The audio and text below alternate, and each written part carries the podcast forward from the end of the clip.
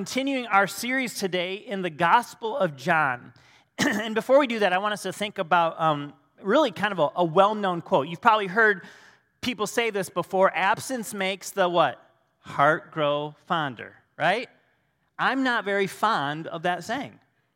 Uh, now, I, I, I, do realize there is some truth to that. Lisa, my wife, she just got back home last night. Our daughter Gracie uh, went and picked her up from the airport, and she, she had been gone for like five days. It felt like an eternity. Yes, my heart was fond. I was like, where is she? I can't wait to see her. I, I couldn't wait to just uh, give her a hug. But if, if you're like me, um, you know, absence makes the heart grow fond. There's some truth to that, but I say absence just stinks. Doesn't it? I mean, when, when Lisa was away this last week, I rarely had a good night's sleep. I couldn't fall asleep. I'd wake up multiple times. You know, I reach over and nobody's there. It's, it's just, uh, when, when, when our girls uh, got to the teenage years and uh, they were out late in the evening on the, on the weekends, you know, they're absent. I wasn't any fonder. I was awake. I was awake. I was worrying. I was thinking. I couldn't, no, no matter what, how late they came home, I, I had to stay awake until they got home. I, absence makes the heart grow fond. In school, did you ever get any uh, extra credit for being absent? No, no, you didn't. Uh, at, at your work, you get any brownie points with the boss when you're absent? No, you don't. Absence just stinks. Uh, Lisa, Lisa flew to, uh, well, she drove to Texas last Monday with our oldest daughter, Lainey. And she left her there. I mean, it was on purpose, it wasn't an accident. Lainey got a job, a new job. She's working at Magnolia. All the ladies in the house went, What? like Chip and Joanna Gaines, fixer upper, Magnolia, my daughter, Lainey Nielsen, is working there. You can clap. Uh, that's like a proud dad moment. Like, it's really cool. It's really awesome, except that she's absent now. It changes the whole dynamic of our household. You know, I never understood like when, when my mom would, when I'd ask my mom, like, what do you want for Christmas? Oh, I just want all the kids to be home together. And I thought, that, don't you want like something else? Like, until we had kids of our own and, and they went off to college and and, and it's like there's this, there's this fulfilling thing that happens when everybody is home and together again. They say absence makes the heart grow fonder, but I say absence just stinks. Or perhaps absence makes the heart break. We're in this series in the Gospel of John, and this weekend we come to John chapter 16. And Jesus has been warning his disciples all along that he was going to be leaving them. And yet they, they just they couldn't imagine it. They didn't quite understand what he was really getting at. Like, no, of course, Jesus, he's not, I mean, he's here with us, he's for us. He's always going to be leading us. He can't leave us. And yet, Jesus comes again in John chapter 16 and beginning in verse 5, he reminds them again that he's leaving. He says, But now I am going away to the one who sent me. And none of you is asking where I am going. Instead, Jesus said, You grieve because of what I have told you.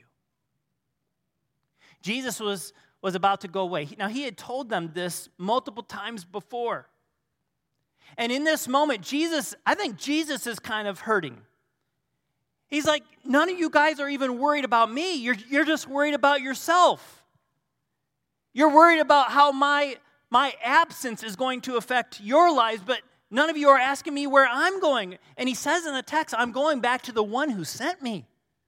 He was going back to heaven, he was going back to the presence of his Father. No, none of the disciples stopped and said, Well, so where are you going, Jesus? I mean, uh, are you excited about going? Are you going on a trip? Where, where are you headed? And Jesus says, No, no, instead, you just grieve because of what I've told you. And Jesus must have saw the grief in their hearts, and he knew that his absence was not going to make their hearts grow fonder. They were hurting. And some of you in the room, you know the absence of someone that you love and care for, and the heartbreak that it brings when they're, when they're not close by or, or they're not around, or perhaps they've already gone home to the Father. And so, what Jesus says next to his disciples, he's, is meant to give them some clarification, and it's really meant to give them some hope in the midst of his absence, because this is what he says.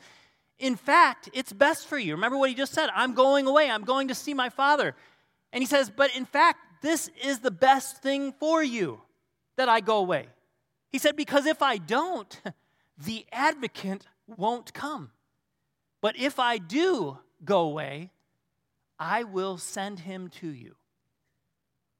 That word advocate, we'll discover in just a few moments, is another word or a title for the Holy Spirit. Jesus was saying, Listen, I know you're grieving because I'm leaving you, but I'm telling you it's the best thing for you. Because if I don't go away, the Holy Spirit's not going to come. And Jesus knew that his people desperately needed the presence of the Holy Spirit in their lives. And so it leads us to a bottom line truth this weekend that what's best for us may not always make sense to us. Can you say that with me? What's best for us may not make sense to us. How many of you have been in a situation like that? Uh, yeah, something that happened in your life, and you're like, this does not make sense. But at some moment, it's like the light came on, or a new pathway opened up, and you realize that what, what was happening in your life that you couldn't understand, that made no sense, all of a sudden the puzzle pieces started to come together. Maybe it was the maybe it was the loss of a job or a job transition that was so hard. But then it opened up a new opportunity that you didn't know you could be a part of. Maybe it was a, a, a, hard move. You were a teenager and, and dad got a, a, a job transfer, and you're like, I got to leave all my friends. And you thought, this, this doesn't make sense. But that, that led you to a new place where, where eventually you made a whole host of new friends. Maybe one of your very best friends that you would have never met if you had not made that move that you didn't understand at the time. What's best for us may not always make sense to us. And Jesus was looking at the disciples and they are grieving and they are confused and they're like, this cannot be. Jesus can't leave us. But Jesus knew this was actually the best thing for the disciples, and it was the best thing for you and me as his followers today as well. Now, the, reason he says is because if he didn't go away, the advocate wouldn't come.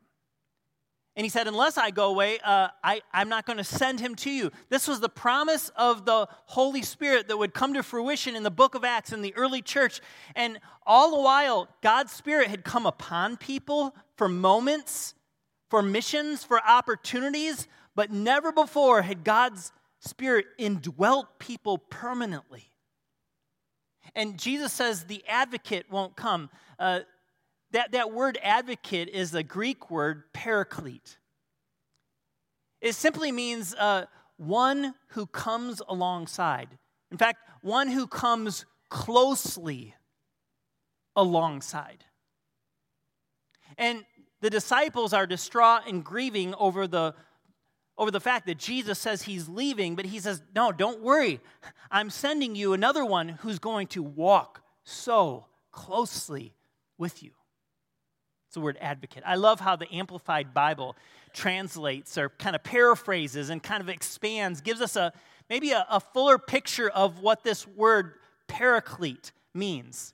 Uh, John 16, 7 in the Amplified Bible says, But I tell you the truth, it is for your advantage that I go away. For if I do not go away, the helper, and there's our word, paraclete, the Holy Spirit, the, the comforter, the advocate, the intercessor, the counselor the strengthener, the standby. He will not come to you. But if I go, I will send him, the Holy Spirit, to you to be in close fellowship with you. Jesus was saying, listen, things might not make sense right now, but it's actually the best thing for you. He says, I'm going to, in, in John chapter 14, he had made a similar promise. See, Jesus had said this before, but again, the, the disciples are not catching on and they're not wanting, or perhaps they're not wanting to accept the truth that Jesus is leaving them. And in John chapter 14, he says, I'm going to ask the Father, he will give you another advocate. Sounds the same as John 16. And then he adds this he says, Who will never leave you. In fact, in John 14, he says, I'm not going to leave you as orphans. A year or so ago, we were in a series and we looked at John chapter 14, and our bottom line truth was this Jesus may have left us, but he didn't leave us alone. And he didn't leave the disciples alone, and he didn't, hasn't left you and I alone. He says there's going to be one that's in you now that will never, ever leave you. Jesus was promising the permanent, personal presence of God with his people through the Holy Spirit. Now, if you're like me, there's moments in my life where, you know, things are chaotic or things aren't making sense or we're facing a, a real difficult situation or I need some wisdom and some guidance. And have you ever just thought yourself, man, I just couldn't just, man, Jesus, couldn't you just, oh, only to live like when the disciples lived, like, you know, and Jesus is over there eating, eating, and so you can just walk over and like, Jesus, hey, real quick, you got to help me. Like, and, and you could just face to face talk to Jesus, see Jesus, hear Jesus, right? And you think that would be the best thing, wouldn't it? The best thing would be just to have my personal, physical, tangible Jesus with me all the time. But here's the thing about that thought when Jesus came to this earth and he took on human flesh, he took on the, some of the limitations of being a human being. You know what that means? Okay, so, so let's say Jesus was here right now in the flesh. Uh, and, and, and you and I, we could ask him, like we'd have a little panel discussion. Well, there'd be no panel, it'd just be Jesus, because he's got all the wisdom. So, one chair, Jesus is up here, I'm interviewing. Any questions you want to wa- ask, you can just talk to Jesus, hear it directly from his lips to your ears. Wouldn't that be awesome? Here's the problem with that, though. If, if Jesus was here, sitting in a chair right now, doing that for us, there's a whole bunch of other people, like my daughter Lainey, who's in Texas. Well, she needs Jesus too. I mean, she's, she's on a whole new venture. She doesn't know what it's going to be like. She's starting a new job on Monday. And if Jesus was here, he couldn't also be there for Lainey. Or if Jesus was personally helping me out with the issue, because I got plenty of issues, that would mean that he wouldn't always be able to be there for you when you needed him. But see, this is why Jesus says it's best for you that I go away. Because if I go away, then I'll send the advocate. And he'll always be with you. You see, the Holy Spirit is unlimited. He's a spirit, he, he's not limited to a body, and he can be in anybody that puts their faith and hope in Jesus. And so we can have that personal presence of God with us at any moment. And I think we Man, guys, I think we miss this sometimes. We forget that God's Spirit is right there if you've given your life to Jesus. And all we have to do is, is turn to Him and say, Spirit of God, lead me, help me, guide me, comfort me. And He can be there. You see, what's best for us may not always make sense to us. And Jesus goes on in this passage to give more reasons why it was important, why it was best for us and best for our world and best for humanity that he go away and that he send the Spirit. In verse 8, he says, And when he comes, the Holy Spirit, he will convict the world of its sin and of God's righteousness and of the coming judgment. Now, that word convict, like, well, I didn't. I'm, we don't really need him to do that. Like we, none of us, we don't like conviction. Like that's kind of a bad word, isn't it? Actually, the, the, the, word can be translated in a number of ways. It can mean to convince or to prove or to persuade. It's really, that word convict is a, a legal term. It's, it's like uh, when, a, when, a, when a lawyer is there next to his defendant, and so what is he doing? He's trying to convince the jury that his defendant is not guilty. Or on the flip side, if it's the prosecutor, he knows that someone is guilty and he's trying to convince and persuade and prove to the jury that that person is at fault. And this is what the work of God's Spirit is here to do in our world and here to do in our lives to convict us. And, and he says, first of all, to convict us of sin. Well, there's another bad word, right? Like, who wants to think about that? Sin is like, uh, it's, it's anything that we do, think, say that goes against the very character of God. So, so um, lying is a sin because God is truth, and uh, hate is a sin because God is love. And we've got some of those things in our lives, don't we? Some hatred. We've got some lies. We've told some lies. We, we've got some wrong thoughts. But it's the Spirit's job to come into the world to, well, to convince us of that, to help us see ourselves for who we really are. Even, even the not so good parts. But the reason that God wants to convict is not to, to condemn. In fact, Jesus said, I didn't come to condemn the world, I came, the world, came to the world to save the world. But in order for Jesus to save the world, his people needed to realize that we fall short of his glorious perfection and that we are sinful beings and that we need a remedy for that sin, a Savior. In fact, Jesus goes on in the text to say, and the world's sin is that it refuses to believe in me. I don't really believe in like, you know, levels of sin. maybe depending on your background or your history, you know, like, well, there's those sins and then there's those sins, you know. It, it, listen, I, I'm not here to make a, a judgment call on any of that, but here's, here's what I do know. If there was a sin that was like, ooh, the, the sin, Jesus names it right here. He says, This, this is the world's sin. This is, this is the biggie. This is the, this is, this is the unforgivable one. It's that the world refuses to believe in me. Jesus, the one that left heaven and came to this earth and gave his life away. He says, There's one sin that is offensive to me. It's to not believe in me after all I have done for you. This is the sin, this is the sin that, that sends all people to a place other than heaven. But Jesus sends the Spirit to convict the world of that, to help us, to wake us up, to, to convince us that we are sinful so that we'll turn to him as the Savior. And he goes on to say that the Spirit comes to convict, to convince the world of our sin, but also of God's righteousness. Now, this is a problem because the more that we realize that God is righteous and holy and true, it, it, it, it, it gives us a problem, right? Like, well, then how can, if we are convicted sinners, how can we have access to a holy and righteous God? Well, that's why Jesus says what he says next. He says, and righteousness is available. This is good news. Righteousness, Jesus says, is available because I go to the Father and you will see me no more. Now, before he went to the Father, he was going to go to the cross and into the grave, and then he was going to rise from the grave and walk amongst people, and then he was going to go into heaven to see his Father. And Jesus says, because of my work and because I am ultimately going away, righteousness is now going to be available.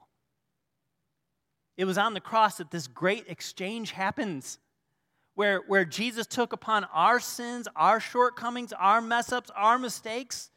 And when we put our faith in Him, when we believe on Him and trust our lives to Him, confess our sins since we are convicted felons, this great exchange happens. He takes on our sin on the cross, and then he gives us the gift of his righteousness, a righteousness that we could have never like created or made or earned on our own.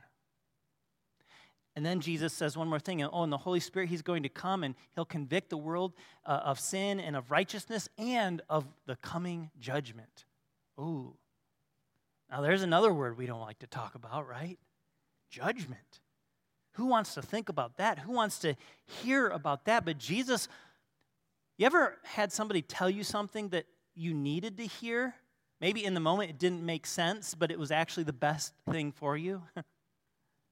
something that you didn't want to hear, something that you didn't like to hear, and yet out of love they told you anyway because they cared. And this is the work of God's Spirit in the world and in our lives. It's to point out some of our shortcomings and our waywardness and to, to warn us that there is judgment coming. But the great news for those that have put their faith and hope in Jesus, we don't have to face the same judgment as the rest of the world. In fact, God's word says that for those that are in Christ Jesus, that have put their faith and hope in Jesus, there's no condemnation. This is why the Spirit has come to wake us up, to wake up our world, to change our lives. So I wonder what, what have you, what have I recently felt convicted about that maybe we haven't done anything about? You know those moments where you're like, oh, that I shouldn't have done that. I shouldn't have said that. That, that might be the, the Holy Spirit at work in your life. And when we feel kind of convicted or we feel a little bit of guilt, that's not necessarily a bad thing if it leads us to turning to Jesus again and again. Because no matter how many times we've blown it, no matter how guilty we are, no matter how convicted or maybe perhaps condemned we might feel, Jesus is always right there inviting us. Remember, he, he shared the bread and the cup with Judas, the betrayer. So there's hope for you and for me. Well, Jesus goes on in the text and, and to, to describe more of what the Holy Spirit wants to do. He says, There's so much more I want to tell you, but you can't even bear it. You can't handle it. He says, When the Spirit of truth comes, He will guide you into all truth. He will not speak on his own, but will tell you what he has heard, and he will tell you about the future. This is another part of the work of God's Spirit, and I think there's a twofold meaning here. First of all, I, I think that, that Jesus uh, was telling his disciples then, I'm, I'm, the Spirit's going to lead you into all truth. He's going to, in fact, in John 14, he says, and the Spirit's going to remind you of everything that I have said to you. I think Jesus was making a promise to those disciples, several of whom wrote some of the pages of Scripture.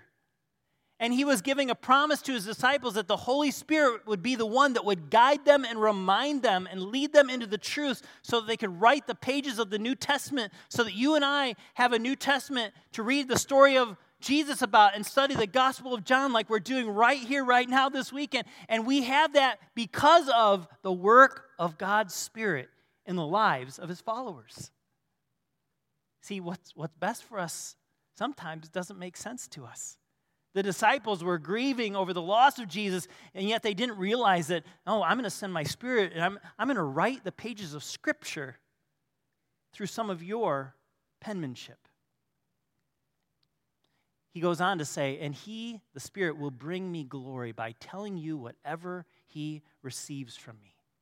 All that belongs to the Father, Jesus said, is mine. That is why I said the Spirit, Jesus said, will tell you whatever he receives from me. So, this is the second part of this promise that the Spirit would guide, lead us into all truth. It's not just that he would help the disciples, some of the early apostles, write the pages of Scripture, but the work of God's Spirit in this world today and in your life and my life today is to guide us into his truth, to lead us into his word, to illuminate our, our, our thinking and our hearts to be open to understanding what the truth of God's word has to say to us, either to, yeah, to convict us or to challenge us, but ultimately to lead us to Jesus and then to propel us forward in purpose in this life.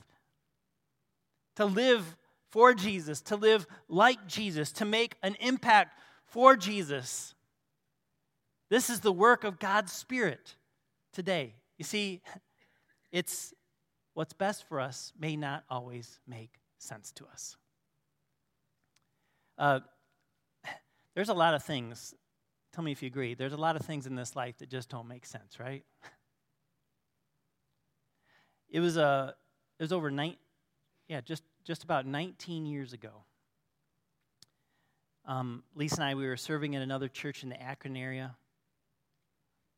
I, I was serving under my, my mentor, and some things had occurred, and I just been decimated, lost faith in a person that was a mentor to me. And it was causing all kinds of hurt and division in the church.